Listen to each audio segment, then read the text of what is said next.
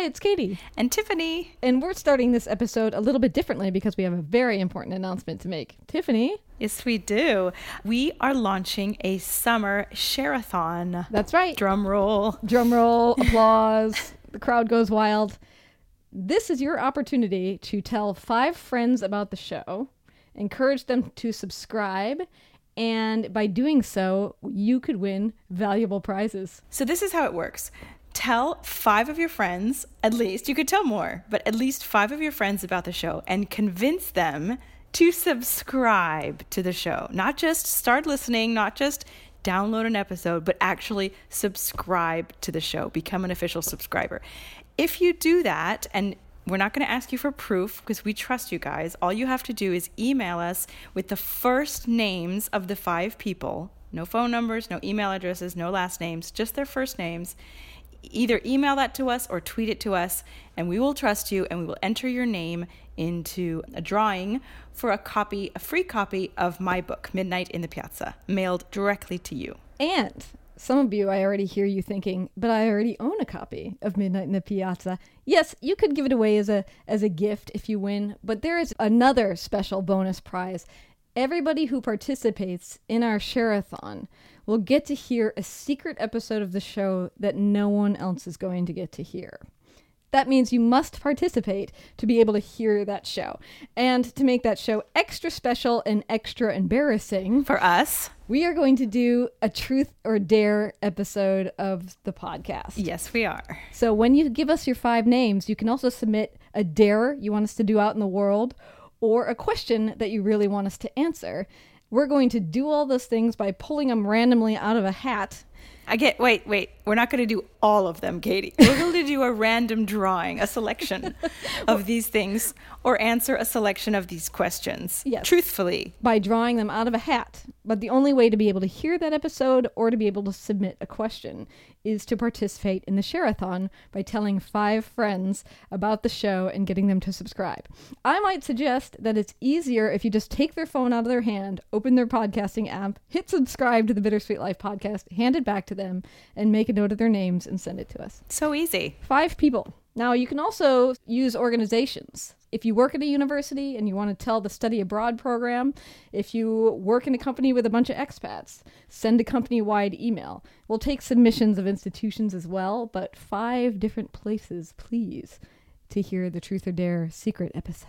Yes, it's going to be very embarrassing for us. It's going to be very fun. It's going to be very revealing and we hope entertaining for you guys. Yeah, this is your chance to get us to walk into a store and say something bizarre. Whatever you want. Yes. Okay, no nudity though, okay? That's my only caveat. I'm not going anywhere naked. Yeah, that sounds like a fair enough caveat. Plus, it's a radio show. I would just pretend to be naked anyway. And I'm not. And I'm sorry, but I'm. I'm sorry, but I'm not going to kiss anyone either. I'm not going to kiss anyone either. Sorry. Okay, unless it's my husband. But, but sorry. The, you know, those just two little things. But everything else is good. I'll kiss whoever you want. but you have to participate in this share-a-thon, and you have a deadline too. Only entries given to us prior to September 1st will be entered in the contest drawing to win Tiffany's book and to hear the secret episode. So figure out your friends, send us the names by email, bittersweetlife at mail.com. Or if you're not an email type of person, you can just tweet us. Make sure you include the hashtag the bittersweet love. Remember, not the bittersweet life, the bittersweet love. Why? Because you're showing us a little love this summer, participating in our share-a-thon. Yes. So just email or tweet the five names of those people who have signed up, who have subscribed after they have subscribed, please. We're trusting you on this. And make sure you add that hashtag, the bittersweet love. And thanks, everybody. You already love the show. Thanks for spreading the love around. Yes. The larger our audience, the more likely we are going to be able to keep this podcast coming to you in the foreseeable future. Thanks. Bye. Thanks, everyone.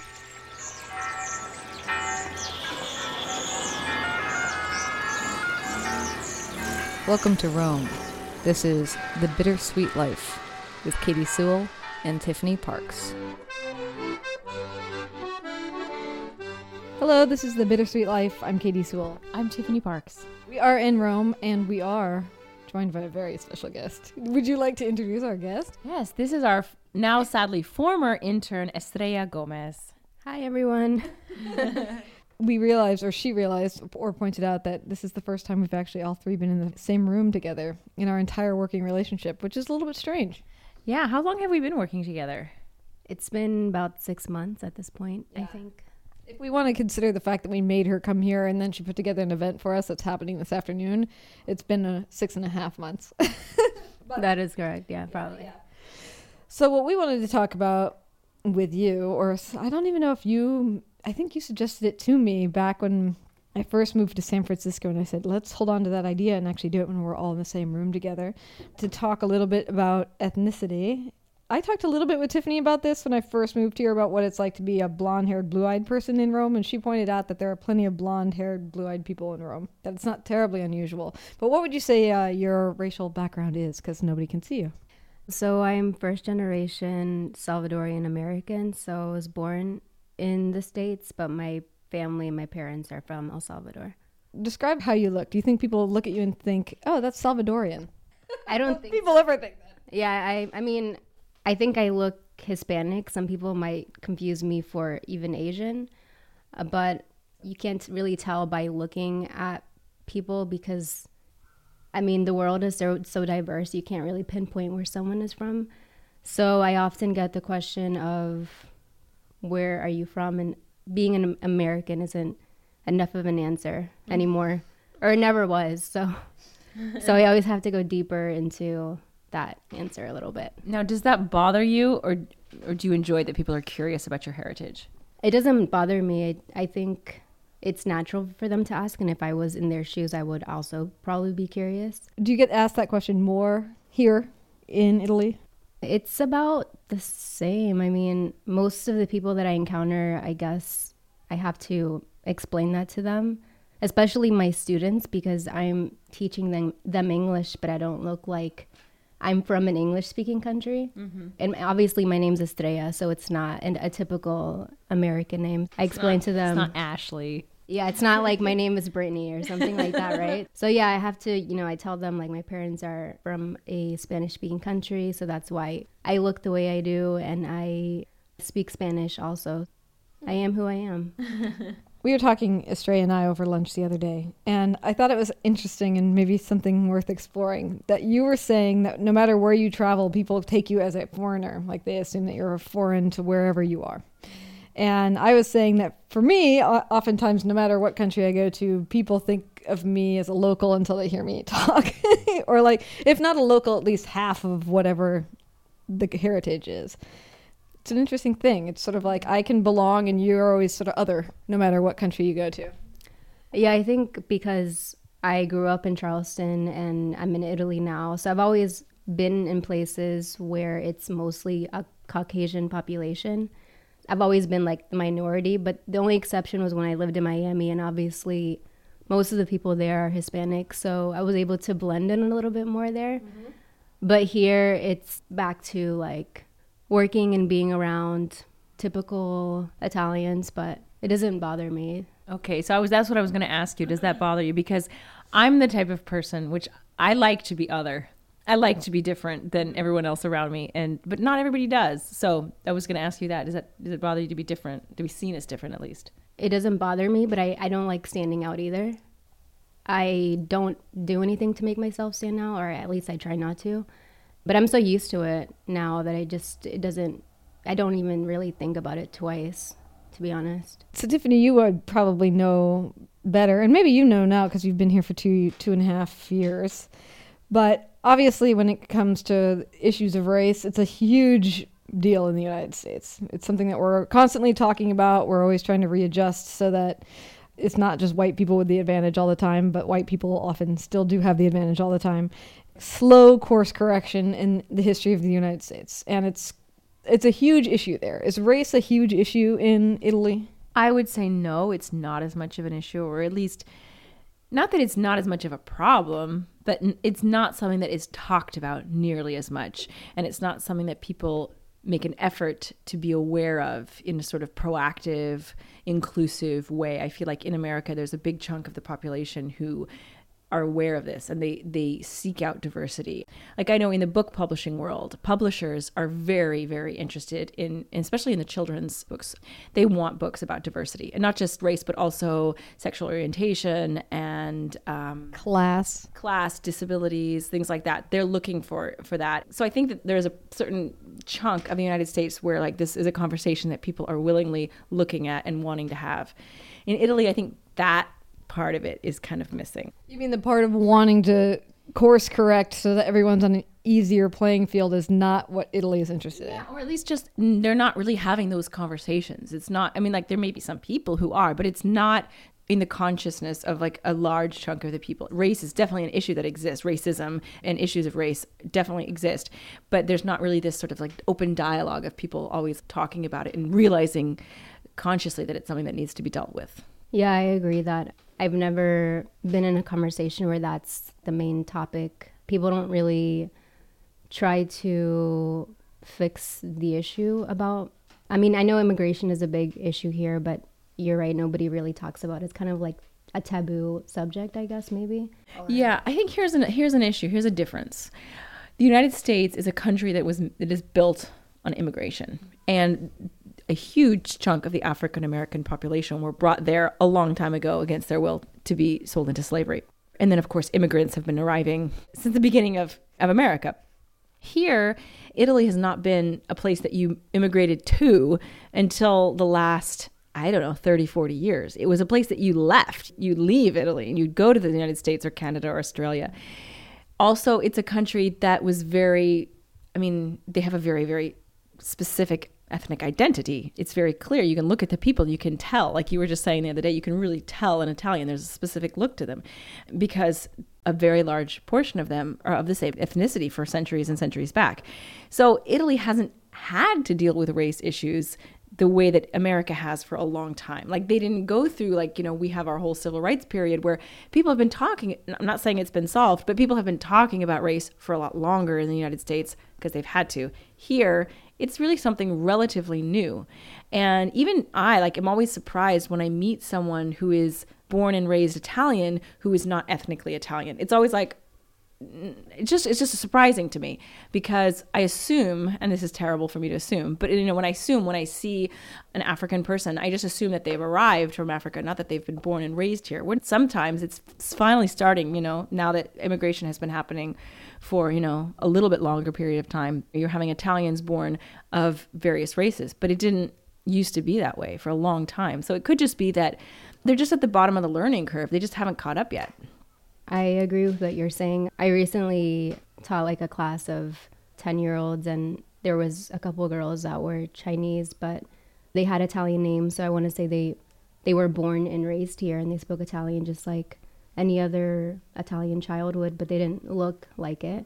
So that was like my first time seeing children that young who spoke Italian like a native but didn't look look it. Mm-hmm. And I'm so not used to it, but it makes me happy to see that there is diversity. So Here's a strange question for you, Estrella, not you, Tiffany. Sorry. Being away from the fact that it is one of the biggest central issues in the United States that gun violence, LGBTQ rights, all these things, women's equality, all these things that the U.S. is constantly trying to correct and slowly, slowly course correcting. What's it like for you to be away from that? like what is it like to be over here while all of that's going on over Yeah, I mean, does it somehow feel different to you to not be like living amongst those issues? Yeah, it feels. I've never been very much politically active. So being over here, it feels like I have an excuse to kind of ignore it, even though I know I shouldn't. I should do more. But it, it does feel different in a sense where I feel like I don't have as much responsibility to to participate. And I'm sure that's gonna change once I go back because I do want to be more active when it comes to politics and what I stand for. You're the first generation of two immigrant parents. What was that like growing up in the U.S.?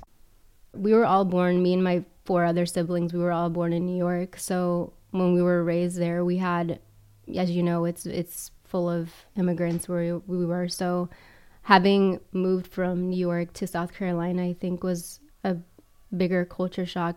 I was probably seven at the time. My sister was in middle school, so she had a hard time making new friends.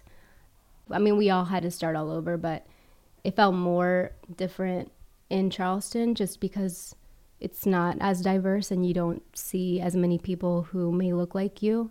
That's changed a lot over over the past couple years because it's definitely growing a lot faster, but I mean overall it was it was a good experience for us.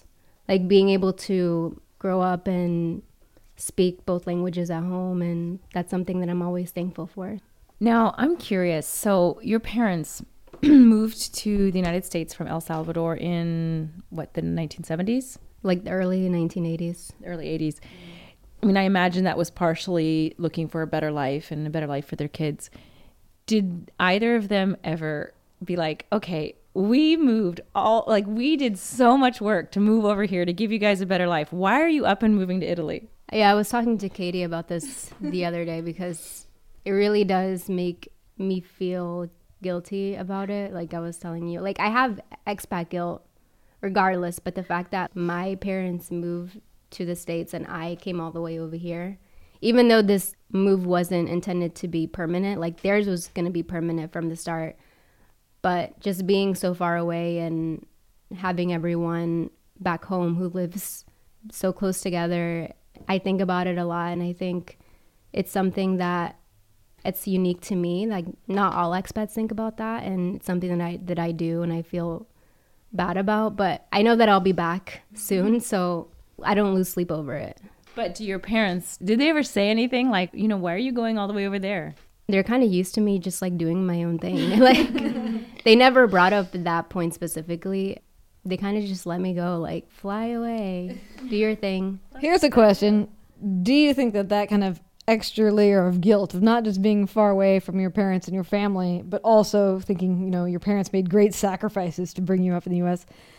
It would that prevent you from ever becoming a permanent resident of another country? Yes, it would, but there's a lot of other factors that would also play into that, not just the fact that they gave up so much for us to be in the states, but that would be part like what? do with it. What's the other factors? I just don't like being so far away from my family and I love Italy, but as you know, there's a lot of problems here too. I would be an expat, but not I couldn't see myself doing it permanently. Well, that actually kind of leads me to a question that I was wondering about before we even started, which was knowing that you were about to move back. What goes into that decision of deciding, okay, it's enough, I'm ready to go back? Work, family. I guess those those are the main two factors. So you're not you're not really satisfied with your work life here. I'm content with it. Like I'm comfortable with it because I've been doing it for almost two years. Do the uh, English teaching. You know, I'm not like a hundred percent committed to being here full time. Originally, it was a year, and then we came back two years. I don't know how to explain it. I mean, yeah, I think she's asking like the essential question is why now? Why have you decided that, you know, that's good. We did it. Yeah. I mean, the choice of coming back was really like 50 50. And so we came back, and I think this summer we'll be ready to take on the next chapter. I'm pretty sure that I'm ready to start a new life in the States again. Yeah. So, did you come back because you didn't know what else to do? Yeah, we didn't know what, what we were doing back home last summer. We weren't sure like what our next paths would be. Do you want to say who we who the other Sorry. part of we oh, is? Yeah. um, yeah, so I'm so I'm talking about my partner Jared, who he lives here also with me, and we're both English teachers, and we were both living in Miami before we came here. So that's who I'm referring to. Yeah, we didn't have any specific plans last summer, and we just decided that we wanted to come back because we knew how the life was here already. So it seemed easier to come back rather than to stay in the states, which maybe sound like the opposite scenario for for, for most people but I think we're we're both agreeing we we're ready to go back and see what we can do over there. Why not? Maybe one more question, unless you have one more, because I'm watching the time because we got a live event. We got to go, which will be long over by the time you hear this. Sorry, everyone. Um, so, do you think your parents, who are saying fly free, go do what you want, Estrella, You're there, you're free bird living overseas. What if you were to move back to El Salvador? Me or them? You. You. Do you think they'd have more of a problem with that, given everything that they did?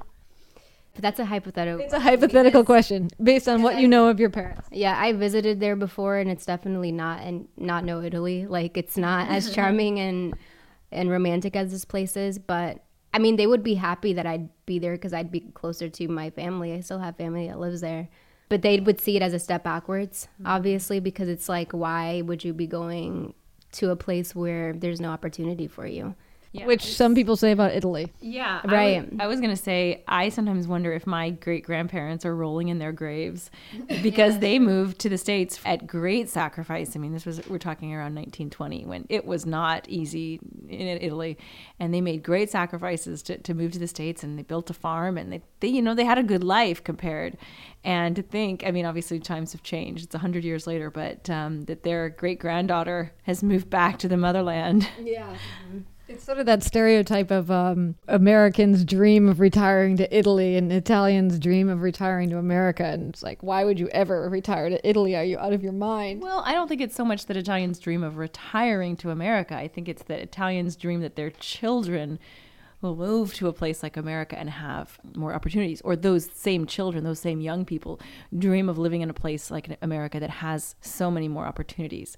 So it's not so much retiring, I think, it's like just living there. And I mean, I'm sure people have said that to you too. Why did you choose to come here? Yeah, and I have a, a lady that I that I teach every Friday, but she always tells me like her her daughter is nine years old and she's she always thinks about her and how her future will be. That's why she's taking English lessons because she doesn't think she'll stay in Italy. She sees how bad the economy is right now, and so she like predicts her daughter will leave. And that kind of makes me think about the future of the Italian people. Like, who's, you know, if people are worried about their economic status, then who's going to be left in like 25 years and what's going to happen or what's what's it going to look like here is it just going to be full of expats who who want to live the Italian dream you know Or like Instagramming themselves holding Yeah. ice cream. yeah, expats and a lot of immigrants and a lot of old people. Mm-hmm. I mean, already there's hardly any children being born here. I mean, like the the, the population is just dropping every year. There are fewer children born every single year. It's like one per couple right now, or something like that, which is like Yeah, are you saying that because of uh, the we're getting too deep into waters right now, but because of the Italian economy being what it is, people having less kids, less people staying, what it'll be like the when everybody vacated Rome thousands of years ago. No, it's not going to happen because it's not going to happen because Italians love Italy and Italians love their cities. So there are a number of people who are going to leave because they're unusual, because they are dreamers, because they They're like your grandparents. yeah, they're like my grandparents or they're like these young Italians who go abroad and who have careers. But Italians love Italy in a way that I mean, we talk about Americans being patriotic. We're more patriotic in an ideal sense, our ideals, but they truly like they love where they're from and they love their city. Like wherever whatever city it is. They call it campanilismo, which means like you belong to the bell tower of your hometown. That's where the word comes from. And that's how they are. But I do think that with the fewer children being born and with a certain number of people leaving and with so many more immigrants coming, I think what you're going to see is a country that is much, much more diverse ethnically over the coming years. And it's not going to happen right away, but I think that's long term. And a lot of people say, you know, thank goodness we have immigrants coming because there are not enough Italian children being born. And that's a problem. That's true. Yeah. Do you know where you're going? Where are you heading? You're leaving here, um, but then what? As of right now, it's going to be between Charleston and Charlotte because that's where our families are. And uh, we'll see what's next after that. I'm coming to visit you because I've never been there. You should definitely go to Charleston. I've never been to the South, but especially I've never been to Charleston. Never been to the South at all. No, never. I know. I You need to come over. Come on over. know. I've always like Charleston is one of those like names of places that's like stuck in my head as someplace that I want to go. Although I don't know much about it. You would like it. Just don't go in the summer. What'd you say? I said I'll be her tour guide or your tour guide It's if a you. deal. if you It's a deal. All right. Well, we should leave it there, but we can't leave it there without telling you what we've told you 10,000 times, which is thank you so much. Thank you, Estrella. You really helped us out so much this year. You were invaluable, quite frankly. Yeah, and we are going to miss you terribly. So feel free to ask us for whatever you want. We're like totally in your hands at this point. And thanks for coming on the show, too, Yes, thank you for having me. For the second time. And until next time, this is The Bittersweet Life. I'm Katy Sewell. I'm Tiffany Parks. Join us again. Bye. We welcome your questions and your feedback. Reach the show by emailing bittersweetlife at mail.com. That's bittersweetlife at M